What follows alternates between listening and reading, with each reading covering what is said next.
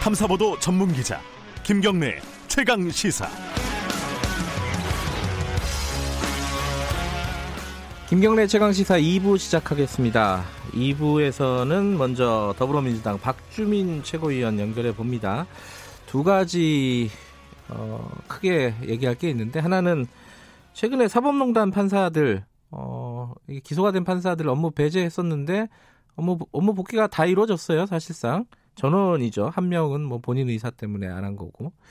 이거 어떻게 봐야 되는지 이 얘기랑 또 하나가 어, 지금 조국 전 장관 얘기가 또 나오고 있습니다. 이 총선 때 조국 대 반조국 프레임.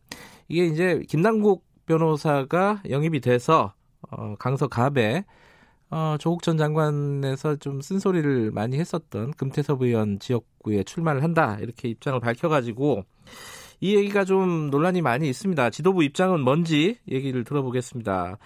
더불어민주당 박주민 의원 연결돼 있습니다. 안녕하세요. 예, 안녕하십니까. 예, 먼저 그 사법농단 얘기부터 좀 해볼게요. 네네.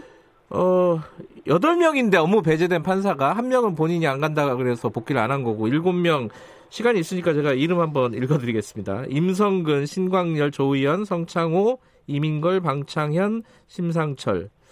7명이 재판에 그러니까 재판 업무에 복귀를 하는 건데 이게 뭐 법적으로나 규정상으로나 뭐 문제는 없는 겁니까 이게? 지금 사실 그 법원 내부에서 네. 판사들에게 어, 어떤 뭐 징계를 주거나 뭐 네. 이런 식으로 이루어졌다기보다는 뭐 재판 업무를 배제하기 위해서 어, 재판 연구를 해- 잠깐 해라라는 식으로 한 거죠. 네. 그래서 어, 업무 복귀시킨 것 자체가 이제 뭐 법률 위반이라든지 네. 어, 또는 뭐 법원 내부에 갖고 있는 여러 가지 규정 위반이라든지 이렇게 보기는 어려운 건 맞습니다. 예. 그럼 문제는 없는 건가요 그러면은? 아닙니다. 그, 어, 이번에 지금 무죄를 받았지만 특히 뭐 임성근 어, 부장판사의 경우에는 재판부가 재판에 개입한 것도 맞고 네. 또그 행위가 위헌적이다라고 어, 확인을 해줬어요. 1심 판결에서. 네. 그 얘기는 이제 어, 형사처벌은 가능하지 않지만 네. 어, 잘못된 행동을 했다. 특히 이제 위헌적인 행위를 했다라고 판단을 한 거기 때문에 네. 이 상태에서 이제 이분들을 어, 재판 업무에 복귀시킨다는 것은 어떻게 보면 헌법적 가치 체계, 네. 헌법을 정점으로 한 법률 체계에서 봤을 때는 문제가 있죠. 예. 그러니까 헌, 헌법을 어, 위반했다, 위헌적인 행위다, 뭐 이런 얘기를 하면서도 무죄를 내린 거 자체가 사실은 일반인들이 보기에는 좀 이해가 납득이 잘 안 되는 부분이 있어요. 이거 어떻게 봐야 돼요? 음, 사실 이제 지금 이분들이 기소된 범죄의 이름이 예. 직권 남용입니다. 직권 예. 남용의 경우에는 자신의 어, 직권, 권한을 남용해서 어, 다른 사람으로 하여금 의무에 없는 네. 행위를 하도록 만들었다라는 그 요건을 충족시켜야 되는데 네. 어, 최근 어, 대법원이 이 직권남용죄의 적용을 굉장히 엄격하게 하고 있습니다. 네. 뭐 일단 직권을 남용한다라는 부분에서 어, 본인의 어떤 직권의 범위를 굉장히 좁게 해석을 하는 거죠. 법률에 명시되어 있거나 또는 어, 조직 내의 어떤 규정상 어, 명시되어 있는 어떤 그 권한의 범위로 아주 좁게 해석을 하다 보니까 네. 어, 부당한 어떤 명령을 내릴 권한 자체가 없지 않냐. 네. 법에 어디 명시돼 있고 규정에 어디 명시가 돼 있냐라고 이제 해석을 어, 하는 거예요. 네. 그러- 그러니까 어, 사실상 최근에 이제 대법원의 그 해석에 따르면은 이런 식으로 어떤 부당한 명령을 하는 것 자체가 음. 직권을 남용했다라고 후속이 안 되는 거예요. 예. 어, 그러다 보니까 이제 형사상 계속 무죄가 나오고 있는 거죠. 예. 근데 어찌됐든 이게 3심까지 끝난 게 아니잖아요. 1심에서 일부, 그것도 지금 아까 말씀드린 7명 중에 일부만 무죄를 받은 거지 않습니까? 네. 근데 맞습니다. 대법원에서 이 사람들을 업무 배제를 결정을 할 때, 어, 이게 재판, 그러니까 재판장의 선은 재판을 받는 사람이 재판을 하는 거는 좀 부적절하다. 이래갖고 배제를 했는데 그 상황이 지금도 계속되고 있어요. 근데 복귀를 하는 거는 왜 그럴까요? 이 법원 입장이 바뀐 건가요? 그러니까 지금 말씀하셨던 것처럼 지난해 3월에 네. 어, 대법원이 이 판사들에 대해서 업무를 어, 재판 업무에서 배제하면서 했던 이야기가 어, 어, 여러 가지 이제 그 혐의를 받고 있고 네. 또그 혐의에 대해서 재판을 받아야 되는 그런 사람들이 재판에 관여하는 것 자체만으로도 사법부에 대한 국민의 신뢰를 손상시킬 수 있다라는 네. 거였거든요. 네. 어, 근데 그 말에서 얘기했던 여러 가지 상황 중에 해소된 게 없어요. 네. 여전히 재판을 받아야 되는 것이고요. 네. 어, 또 이분들이 무죄로 확정된 것도 아닙니다. 그렇기 음. 때문에 어, 이 상황에서 이제 재판 업무에 복귀시키는 것 자체가 납득될 수가 없고요. 네. 무엇보다도 어, 재판을 받고 있는 특히 어, 재판을 조작하려고 했다. 네. 또는 재판에 관여해서 어, 그런 어, 결과는 아니더라도 뭐 과정이나 이런 거에 불공정이나 부정의 시비를 일으켰다라는 그런 혐의를 받고 있는 사람들이 어, 재판에 관여하게 되면 그런 사람들이 하는 재판 결과에 수긍할 네. 네. 없죠. 네. 그래서 어, 제가 봤을 때는 이번에 대법원이 이 사람들에 대해서 업무 복귀를 어, 한 조치는 네. 상당히 부당하고 좀 철회가 돼야 되지 않나 이렇게 생각합니다. 음. 예.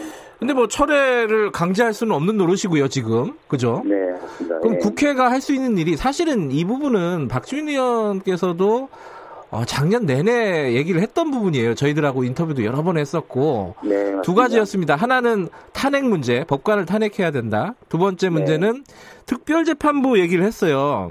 네, 맞습니다. 아, 일단 특별 재판부부터 얘기를 말씀을 드릴게요. 지금 이제 판사가 판사를 재판하는 상황이지 않습니까, 지금? 네. 특별 재판부가 왜 안 된 거예요? 그 뭐 이렇게 별로 이렇게 호응이 별로 없었던가요?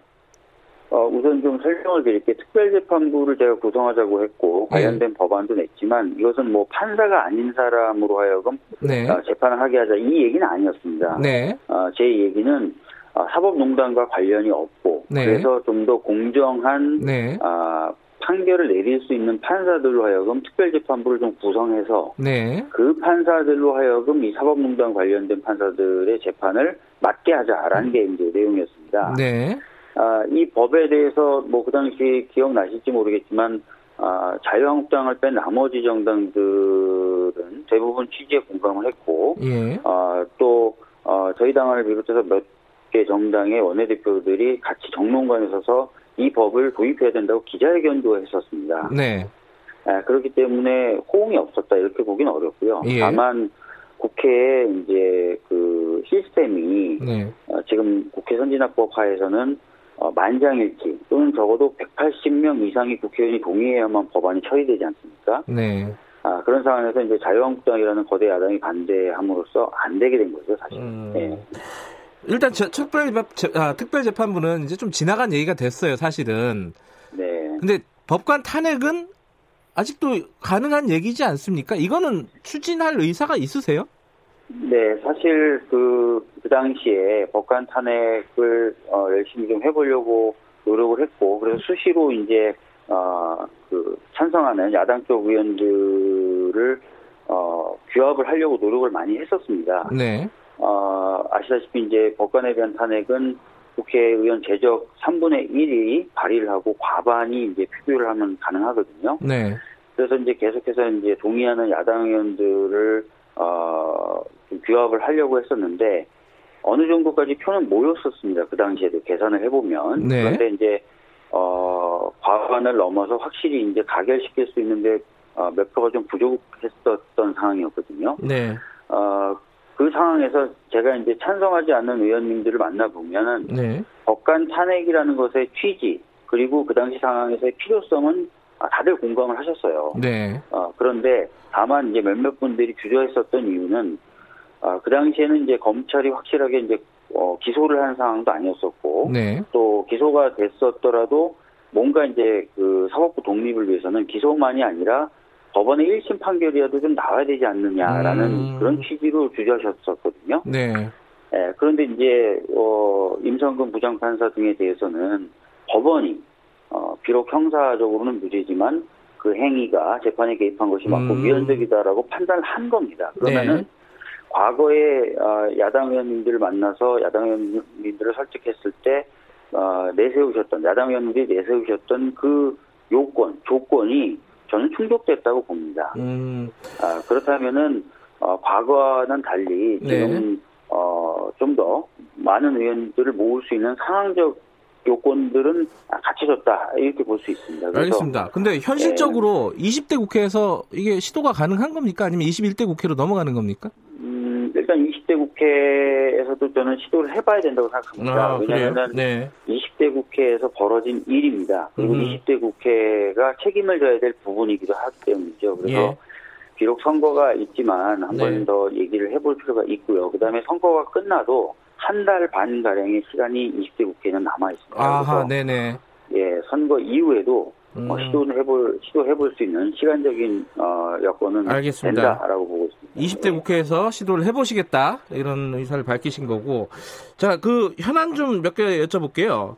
네. 지금 김남국 변호사가 강서 갑에 출마를 하기로 했습니다. 어, 이게 이제 지도부 사이에서 김남국 변호사가 출마를 하게 놔둬야 되냐 마냐 뭐 이런 논란이 좀 있었던 걸로 밖으로 전해지고 있는데 어떻습니까? 지금 지도부 입장 은 뭡니까? 왜냐하면 이게 조국 프레임으로 갇히는 거 아니냐 민주당 선거 전략이 요건 어떻게 보세요? 저 최고위원으로서?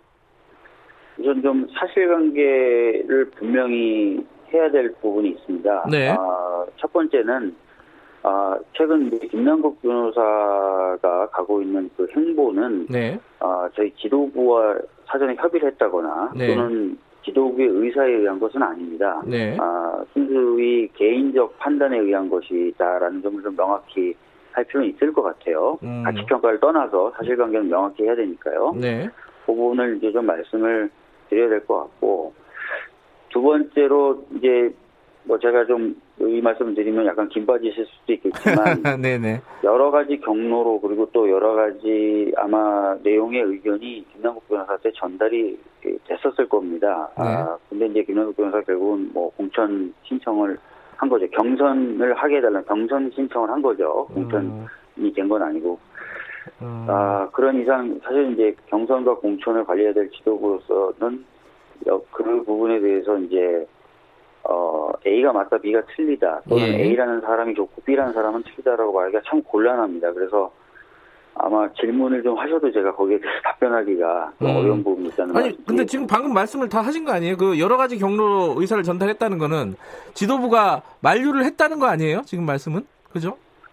그러니까 지도부라고 얘기하면 뭔가 지도부의 네. 의사결정이 있었다라는 것 것으로 아, 또 받아들이실 수가 예, 있는데 예, 예. 제가 그래서 여러 가지 경로와 여러 가지 또 내용 음. 어, 이 어, 전달됐을 것이다 또 음. 전달됐을 것으로 보인다라고 말씀드립니다.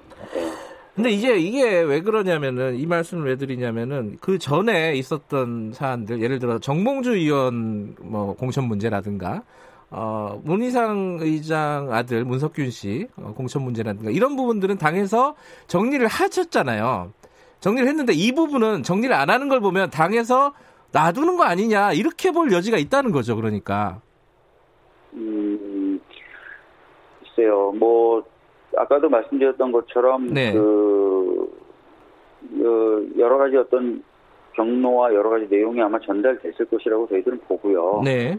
아 그런 상황 속에서 이제 만약에 어, 본인이 여러 가지 고민을 해서 경선 신청을 한 거지 않습니까? 네네. 그런데 그 이후에는 이제 일반적인 프로세스 또는 음. 그 당원 당규가 정한 프로세스가 가동이 되겠죠. 그 음. 가동되는 과정에서 네. 뭐 여러 가지 뭐 판단이 있을 수도 있고 예. 있을 수도 있고 어 또는 뭐 여러 가지 뭐 그 변화가 있을 수도 있고 예. 뭐 이런 가능성은 있습니다. 예. 네. 그러면 지금으로서는 어 경선으로 갈 수밖에 없는 거 아니냐 이런 말씀이신 건가요? 그걸 지금 단정해서 말씀드리기는 어렵고요. 예. 어, 사실은 어제 이제 그, 그 경선을 하겠다라고 밝힌 뒤로는 뭐 네. 지도부 차원에서의 뭐 회의나 논의를 가질 수 있는 시간이라든지 이런 건 없었습니다. 예.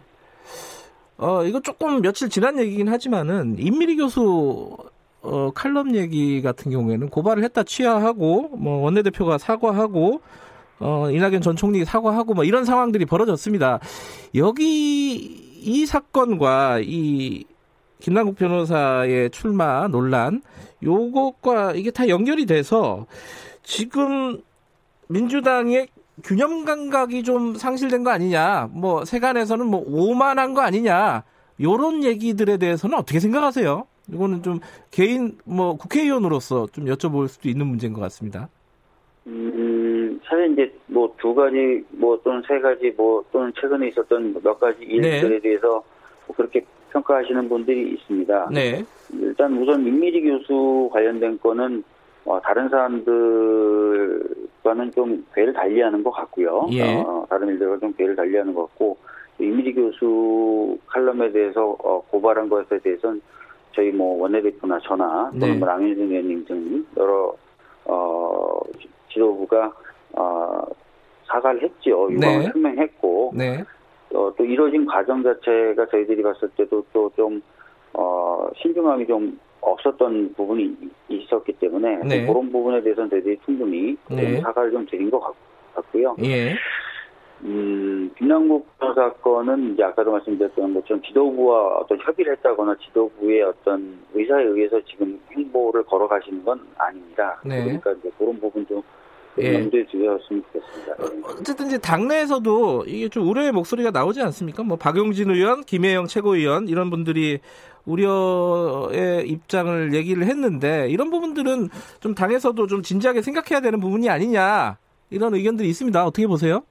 네, 뭐 여러 의견들에 대해서 저희들은 항상 열린 마음으로 듣고 네. 또 말씀하시는 내용들을 항상 그 고려하고 고민하죠. 예. 네. 알겠습니다. 이 부분은 뭐 대답을 구체적으로 말씀하시기가 쉽지 않은 문제인 것 같습니다. 어, 어쨌든 여지는 있는 거네요. 정리하면은 김남국 변호사 출마 관련해서 당이 입장을 확실히 정리한 건 아니다. 라는 거네요. 그죠? 뭐 여러 가지 뭐 고민을 해볼 수는 있겠죠. 네. 알겠습니다. 예, 여기까지, 요건 여기까지 여쭤보고요. 하나만 더 여쭤보고 짧게. 그 추미애 장관과 검찰과 긴장 관계, 지금 검사장회가 코로나 19 때문에 연기가 됐지만은 기소, 수사, 검사 분리, 이건 뭐 법, 법률가로서도 그렇고 지도부로서도 그렇고 어떻게 생각하십니까, 이거는? 수사와 기소의 분리라는 것은 사실 뭐 이번에 처음 얘기가 나온 게 아닙니다. 굉장히 예. 아, 오랫동안 이야기가 나온 주제고요. 또 여야 막론하고 수사와 기소는 분리돼야 된다고 생각하는 것이 국회 내 다수라고 보시면 됩니다. 음흠. 뭐 곽상도 의원님이나 권성동 의원님이나 오신환 의원님이 대표 발의한 형사소송법 개정안을 보더라도 수사와 기소의 분리를 가장 핵심적인 내용으로 삼고 있어요. 네. 에, 그렇기 때문에 이것은 뭐 여야의 문제라든지 또는 어 뭐 최근에 갑자기 뭐 얘기가 나왔다든지 그런 건 아니고요. 예. 어 그 적정 절차 모델이라고 하는 아, 현대적인 아, 사법 절차 를 추구하는 나라들 대부분 그런 모델을 가지고 있습니다. 그래서 네. 어 그런 방향으로 가는 것 자체는 맞죠. 예. 알겠습니다. 아, 오늘은 여기까지만 듣도록 하겠습니다. 고맙습니다. 네, 감사합니다. 더불어민주당 박주민 최고위원이었습니다.